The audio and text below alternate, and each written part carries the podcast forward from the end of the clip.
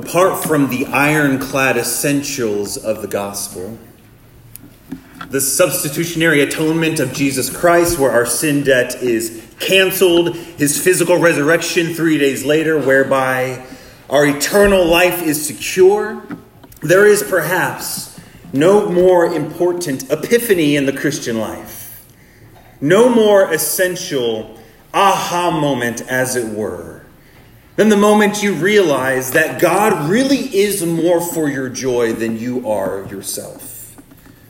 That the gospel really is a great and grand conspiracy made by the Trinity in eternity past to bring glory to God by rescuing wretches out of the domain of darkness and making them radiant royalty in the kingdom of Christ. That the gospel is the great and grand conspiracy to reverse the trajectory of insane and sinful mortals who are heading at breakneck speed into all that brings death to change that trajectory towards the mountain of God and all that brings life. That is what the gospel is. It's a great and grand conspiracy to show off the infinite love and goodness and grace and justice of God, who has purposed to save his church who had earned eternal wrath and to make them instead eternally glad through Jesus Christ. So, of course, one of Satan's most potent tactics is to convince us that that's a lie that God is primarily a cosmic buzzkill. In fact, that was his tactic from the very beginning to trick the woman into believing God was holding out on her. So she grasped for something that wasn't necessarily a bad thing. She wasn't ready for it yet, though. She grasped, which of course is what sin always is. It's a moment of temporary insanity where we believe for a moment that we know how to become happy better than God does, and apart from his wisdom and apart, indeed, from him himself. This is where Lewis absolutely nails this fallen predicament that we find ourselves in in one of his perhaps most oft quoted but so good quotes. So I'm going to quote it again from The Weight of Glory this is coming from the, the place where so many Christians think, I just desire too much. If I could just kill my desires, then that would be the thing. He says, well, if you actually look at the New Testament, it would seem that our Lord finds our desires not too strong, but actually too weak. We're half hearted creatures fooling about with drink and sex and ambition, while infinite joy is offered to us, kind of like an ignorant child who wants to go on making mud pies in the slum because he doesn't have a category for the offer of a holiday at sea. We're far too easily pleased. That's what he said. Sin is just being too easily pleased. But God really is ultimately for our joy, but not a shot in the pan endorphin rush that fizzles out in an instant, but the real thing. The aged wine of true, lasting, eternal joy. And the happy, healthy Christian is learning that this is true more and more. And there's no better proof of this. The most obvious thing is all the things we love God made but other than that, there's no better proof than this, than the fact that the entire story that we are in, the trajectory of redemption, is headed towards the biggest party that the creation has ever known. That's where the story's headed, to the marriage supper of the Lamb. And the text in Revelation 19, where we get a glimpse into it, it says that the angels are celebrating so loudly it sounds like thunderclaps when they see the bride presented to the bridegroom. That was awesome. that was awesome. That is where the story is headed. Because this is who our God is. And this is where the story has always been headed. Over and over again, even in the Old Testament, the prophets strain to lift the heads of a stiff necked, idolatrous people, of a grumbling people, to wake them up to the glorious and gladdening future that awaits the covenant people of God who will trust in his grace alone. Isaiah 62 For Zion's sake, so that's a name for the people of God. For Zion's sake, I will not keep silent, and for Jerusalem's sake, I will not be quiet until her righteousness goes forth as brightness, and her salvation as a burning torch.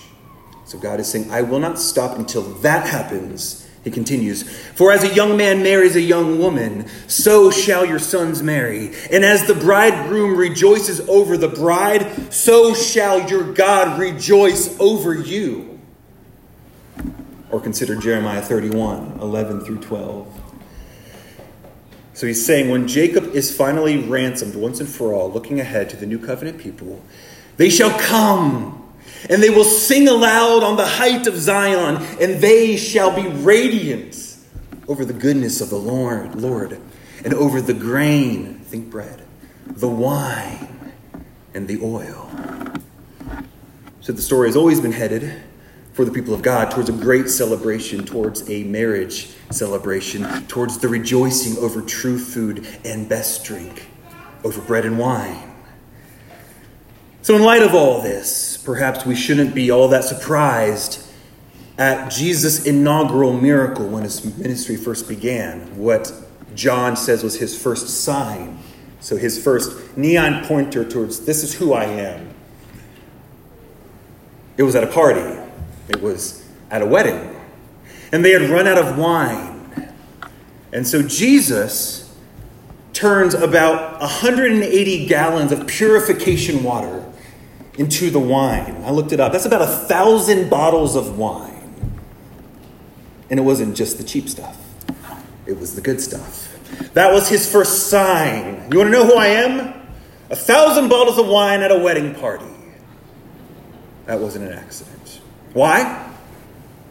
The bridegroom had arrived. The promises of God were yes and amen, and the celebration was getting underway now. And so today we continue on in our series where we are walking through our liturgy of, of covenant renewal, explaining the why behind each element of our service. And today, you probably guessed, we're looking at the element of communion. And my goal in this series has been not just to inform our minds with some interesting takeaways as to how the liturgy works. Of course, I want that but I desire so much more than that. I want to not just inform our minds, but I want to inflame our hearts. Yes, I want us to be unified in understanding the biblical rationale for our liturgy. But even more, I want to stoke the embers of our hearts with scripture truth to awaken us even more to the majesty of Christ and the scope and beauty and expansiveness of his gospel which we reenact each week through the liturgy. Yes, I want us to participate with joy and vigor and intelligence, but not just because I said so, but because we are seeing the truth of the gospel of Christ in deeper ways, which then compels us to. So I've begun today with an extended introduction for communion because communion really is the, the high points, It's, it's the pinnacle of the covenant renewal service. For it's the moment in our service where the Lord Jesus Himself, after speaking to us through His Word, then invites us to come and have table fellowship with Him. He invites us as His bride to get a taste of the banquet. For communion is an echo of the eschaton. It is an echo of the ultimate place the story is headed. It's a picture of the great banquet that we will soon partake of. No, communion is not just something we tack on to the service, and it's not just something we do monthly or quarterly. We do it every week because it is where we come to the very heart of the gospel fellowship with God and communion with each other, the bride of Christ. So, in the remainder of our time, we're going to consider communion, or what the church has called throughout church history, of course, as the Lord's table or the Eucharist. And one quick comment on the Eucharist. So, sometimes that word feels a little funny, perhaps because of Roman Catholic connections, but it literally just comes from the Greek word Eucharistia, which simply means thanksgiving. So he broke the bread and he gave thanks. It's that Greek word. That's why we call it the Eucharist. So that is a, a perfectly useful and good and helpful word. And the Eucharist, the Eucharist meal itself is overflowing with rich typological connections to the Old Testament. So there's so many things that we could reference, but for our purposes today, I simply want to highlight two ways that we can understand the Lord's Supper. Namely, one, it is the better Passover from Exodus, and two, it is the better peace offering from Israel's worship. It's the better Passover and it's the better peace offering. So, to get us going, let's read one of the accounts of Christ instituting communion. So, if you'll open up to Luke 22. So, we'll, we'll find a formal institution of the communion in, in all three of the synoptic gospels, so Matthew, Mark, and Luke. And John kind of does it in a roundabout way in, in, in John 6. But we'll go to Luke 22 to read his account. We'll begin in verse 14.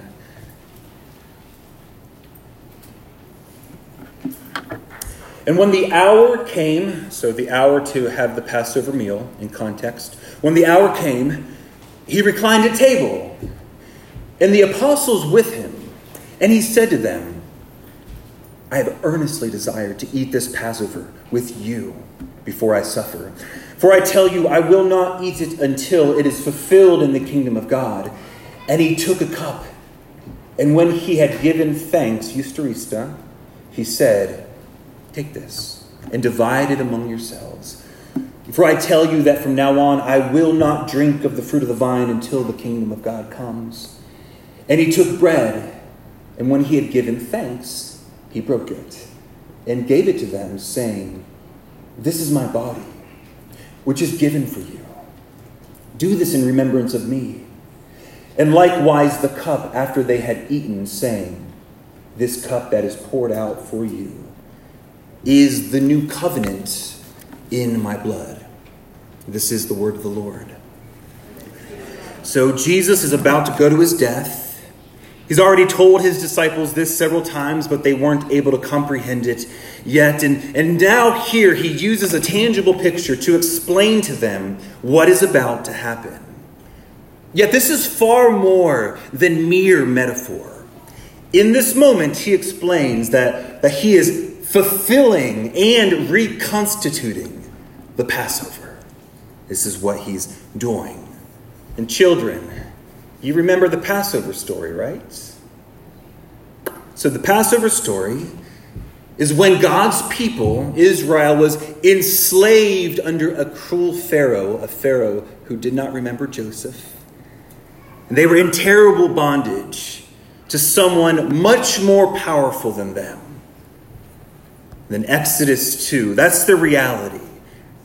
And then in Exodus 2, something wonderful begins to happen beginning in verse 23. The, the people of Israel groaned because of their slavery, and they cried out for help, and their cry for rescue from slavery came up to God. And then we get the best news they could have ever heard. And God heard their groaning. And God remembered his covenant with Abraham and with Isaac and with Jacob. And God saw the people of Israel, and God knew and so God sent Moses as his appointed messenger to set them free from their bondage. But as you'll remember, Pharaoh's heart was hard. And so God sent various plagues on Pharaoh and Egypt, but Pharaoh would still not let them go. I will not let your people go, he said. And so the tenth and the final plague was the worst. And it was the one that would finally bring freedom to Israel. God said that all of the firstborn sons in the land will die. However, God graciously made a way to avoid this curse. And it required the sacrifice of a lamb that had no blemish. And you had to not just kill the lamb, but then you had to take the lamb's blood and you had to paint his blood on the doorposts and the lintel of the opening. And when the angel of death saw that, he would then pass over you in judgment. And I'll pick up in Exodus 12. The blood shall be a sign for you on the houses where you are. And when I see the blood, I will pass over you, and no plague will befall you to destroy you. When I strike the land of Egypt, and this day shall be for you a memorial day, and you shall keep it as a feast to the Lord throughout your generations, as a statute forever. You shall keep it as a feast. And of course, after this is when God led them out of Egypt through the Red Sea, where he destroyed their enemies and towards the promised land. And so that's why they kept the Passover. It was a constant memorial to God's salvation that he accomplished for them. So, so this is the meal that Jesus and his disciples are sitting down to memorialize. However, Passover was always pointing to a greater salvation, a fuller salvation, a final salvation that would not be for just Israel and not just from Pharaoh, but would be for all peoples and would free us from the great enemy of Satan and sin and death.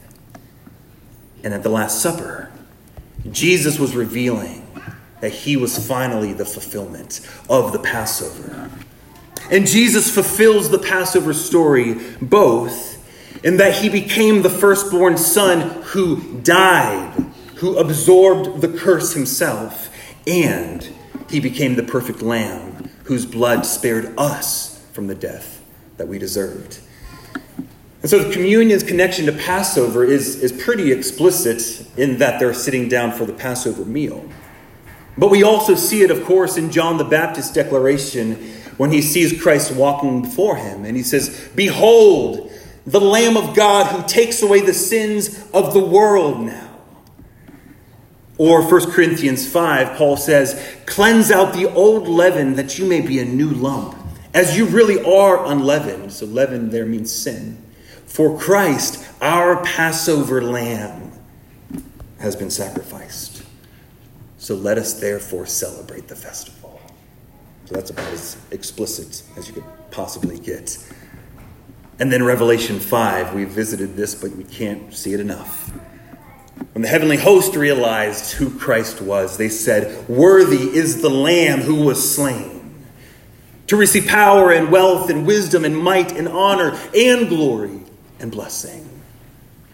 And so, saints of God, when we come to the table each week, we come as the covenant people of God to memorialize and partake of the Lamb of God who has covered us with his blood and who has freed us from slavery and who has carried us through the Red Sea and the wilderness into all the blessings of the promised land. And so when we come, we come together declaring, like the angels, the worth and the beauty of Christ for what he has accomplished for us as the Passover lamb. So, yes, the Lord's Supper is the better Passover. And also, the Lord's Supper is the better peace offering. So, you'll remember perhaps from previous weeks that the covenant renewal service, which is the liturgical paradigm that we use as a church, it follows the sacrificial patterns that God ordained for Israel to do. There's a redemptive flow to the worship service in the Old Testament that we borrow and use in parallel. So remember, after being called by God, they were first required to bring the sin offering to cleanse them for the service. And this is, of course, what we do in the confession of sin. And then they would offer the ascension or the burnt offering, which connects to the consecration element in our service. And so we spent two weeks on that. And so if you missed that, you can find that in our podcast. And then, after the ascension offering, came the peace offering. And this was the high point in their service because it was during the peace offering that the worshiper actually got to eat from the sacrifice. The worshiper actually got to enjoy table fellowship with it were, as it were, with, with Yahweh. Everything had been dealt with, and Yahweh brings them in to commune with them. And so we learn about the peace offering most explicitly in Leviticus 3 and 7. And so I'm just going to read a few verses from here to give us categories for this. Chapter 3 in Leviticus, it says, If his offering is a sacrifice of peace, he shall offer it without blemish before the Lord. and he shall lay his hand on the head of his offering and kill it at the entrance of the tent of meeting. And Aaron's sons, the priests, shall throw the blood against the sides of the altar.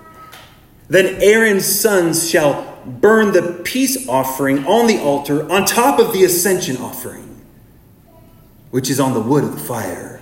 And it is a food offering that is a pleasing aroma to the Lord. And then, chapter 7 And the flesh of the sacrifice of the peace offering for thanksgiving shall be eaten on the day that is offered. So, there's a few things that are happening here that, that deepen our understanding of communion, where we see these connecting. First, notice what they had to do with the sacrifice. They had to place their hand on the head of the sacrifice and then kill it themselves. That's not something the priests did. They actually killed the peace offering. And that placing of the hand on the head of the peace offering was a profound moment. Because in that moment, as they touch the sacrifice, they are identifying with it, saying, This death should have been my death. You see? So, so they touch the sacrifice and then they kill it, signifying, That should have been me. And this lamb is in my place. And so this is a, a powerful moment. And then notice what happens. The peace offering is placed on top of the ascension offering. And so remember last week we present ourselves as a living sacrifice and our, our worship is a pleasing aroma to the Lord. But on top of that is the peace offering that mingles with our aroma that the Lord loves and is well pleased with. And when we come forward in communion, as a people, we take our hand, in our hands the body and the blood of Christ. And we reach out together and we touch the peace offering. And we associate ourselves with the Lamb, recognizing that his death should have been our death. Or as Paul says famously, we are proclaiming the Lord's death until he comes. And then, just like the peace offering, we take and we eat. And as we do so, we receive fresh spiritual nourishment from the body and the blood of Jesus Christ, the Lamb of God. For as Christ himself says in John 6 55, For my flesh it is true food, and my blood it is true drink. So, friends, know that, that communion is not just a sign. It's not just a picture. It's not just a metaphor. It's not just a symbol.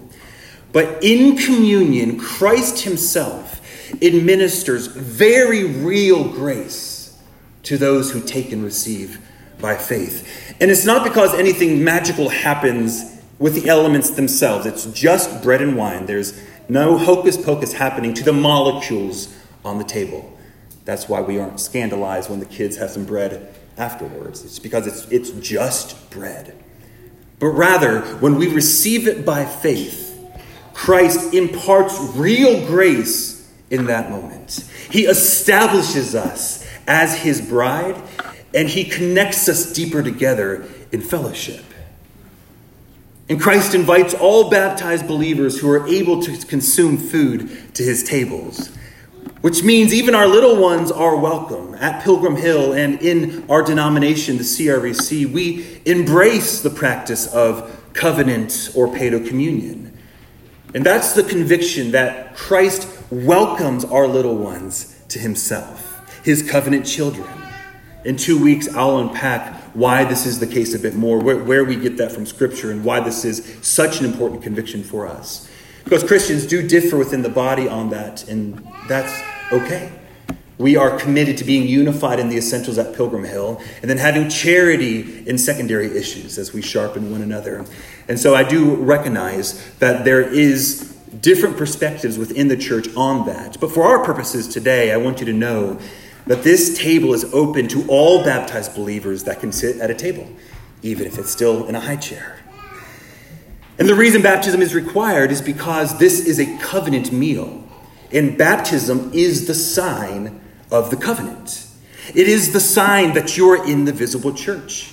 And it is the first step of obedience from our Lord Jesus for any who are his. And so the church has always held that baptism is the first sacrament and then it's the doorway to the table, the second sacrament. And as we've said before, One way the church can, I believe, miss the spirit of communion is by turning it into a time of individualistic soul searching where you're trying to dredge your soul for any turn over every single rock to make sure that you are prepared for communion. Well, saints, we've already confessed our sins. and that, communion should not feel like a funeral dirge. There's bread and there's wine. This is a time to celebrate together. This is a time to have a party. And so as we come up, we come really looking everywhere except at ourselves. We're looking first and foremost at the Lord Jesus Christ. And we're glorying in his beauty. And we're overflowing with Eucharist for his gospel. And we also come looking at the body of Christ, the church. And we're glorying in what God has done. Every other saint who is in line for you is the one for whom Christ died.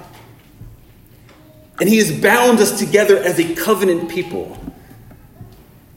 It's amazing how our individualistic times can even turn something called communion into, okay, so I look down and I really try to go deep. No. We come with gratitude, looking at Christ, looking at what theologians call the, the totus Christi, the total Christ. Christ and then the body of Christ. And as we all come forward together, we come to place our hands on the Lamb as a people to identify ourselves as one body in union with Jesus Christ. And communion is also a wonderful reminder that Christ not only loves us, greater love has no man than this, that he lay down his life for his friends. This shows that Christ loves us, but it shows us more. It shows us that Christ also likes us. I have earnestly desired to eat this meal with you. You were handpicked by Jesus Christ to have a seat at the table. That is, in communion, the second Adam invites us to eat not forbidden fruit from Eden's tree, but better fruit from Calvary's tree, his body and his blood. See, when Adam and Eve ate the fruit from the forbidden tree, it resulted in death and destruction. But when we come to eat the fruit from Calvary's tree, it gives us life and redemption. And when Adam and Eve ate the fruit from the forbidden tree, they experienced nakedness and shame. But when we eat the fruit from Calvary's tree, it shows us that we are clothed now with righteousness and dignity. And when Adam and Eve ate the fruit from the forbidden tree, their fellowship was broken and strained with God and with each other. But when we come to eat the fruit from Calvary's tree, we are reminded that we have been refellowshipped with God, and He earnestly desires to have us together. And when Adam and Eve ate the fruit from the forbidden tree, it was because they listened to the lies of the serpent that God is harsh in withholding. But when we come to eat the fruit from Calvary's tree, we come to listen to the truth from our Savior that God is generous and forgiving and abounding in covenant keeping love. And that far from withholding from us, He is far more for our joy, eternally so, than we can even begin to fathom. That is, we are reminded that this whole story is headed to the greatest feast with the loudest laughter and the highest happiness. And at communion, we get a foretaste. And kids, here is your poem for this week. It's called A Seat at God's Feast. On the night before Jesus was crucified, he gathered his friends for the Passover meal inside, yet this meal that marked Israel's deliverance. Jesus would now give a new significance. So after he knelt down and washed all their feet, he showed them the true meaning of what they would eat. He looked in their eyes and then broke the bread. My body will be broken for you, he said. Now pick up the glass and drink the wine in. For this is my blood that is shed for your sin. Jesus showed how his death would put us at peace, that through him we now all have a seat at God's feast. We call this communion or the Eucharist, for with thanksgiving together we celebrate Christ. So let us come to the table with glad reverence, for we are welcome to Christ with full acceptance then let us look all around and marvel to see that through Christ we are all a forever family. Yet this is a taste of the great supper to come when the bride and the Lamb feast in God's kingdom. Amen. Our Lord and our God, we thank you for communion. We thank you for this holy memorial of all that Christ has done. And Father, I pray that even as we come to the table tonight, that you would administer fresh grace. I pray that we would all come with a deeper joy and a deeper marveling at what, what Christ has accomplished, at the solidity of our salvation, that nothing can pull us out of the hand of Christ. And Father, I pray that as we come, we would have a deeper sense that you not only love us, but you really like us, and you had earnestly desired to fellowship